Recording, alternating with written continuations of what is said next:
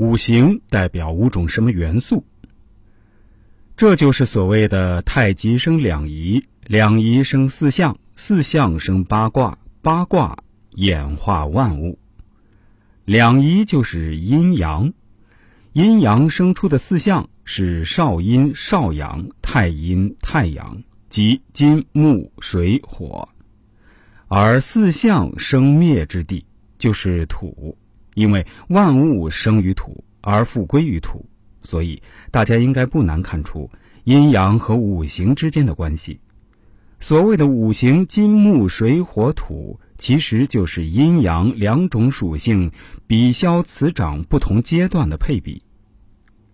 阴和阳就是一个世界的两端，当阳的属性最强的时候，就是太阳。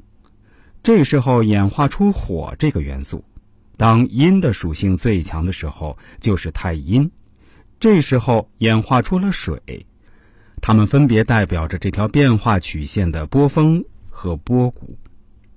然后，当由阴向阳出现阴阳平衡的时候，就是少阳，也就是木这一属性。阴阳平衡，草木才能生长。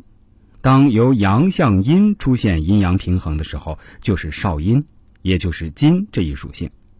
因此，其实五行构建了整个世界，其实阴阳构建了整个世界，只不过总是用少阴、少阳、太阴、太阳来代指，显得不是那么容易理解，所以才会用金木水火土这五种元素来代替。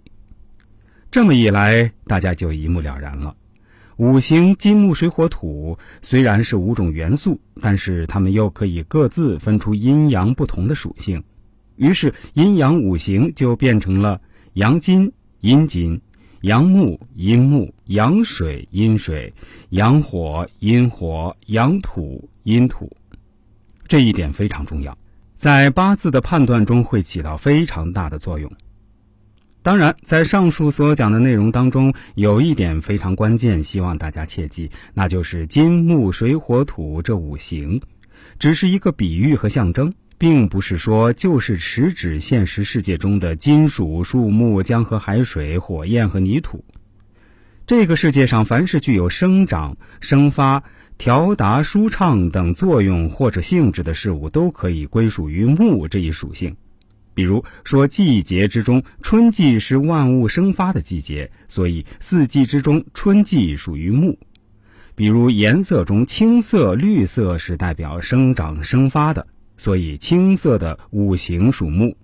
同理，凡是向上、温热、升腾作用的事物，都可以归属于火这一属性。比如四季中的夏季，火的特点就是向上。夏天各种植物向上生长，长势迅猛，所以夏属火。还有方位中的南方、太阳、灯泡等等也是一样。颜色之中，红色属火，红红火火。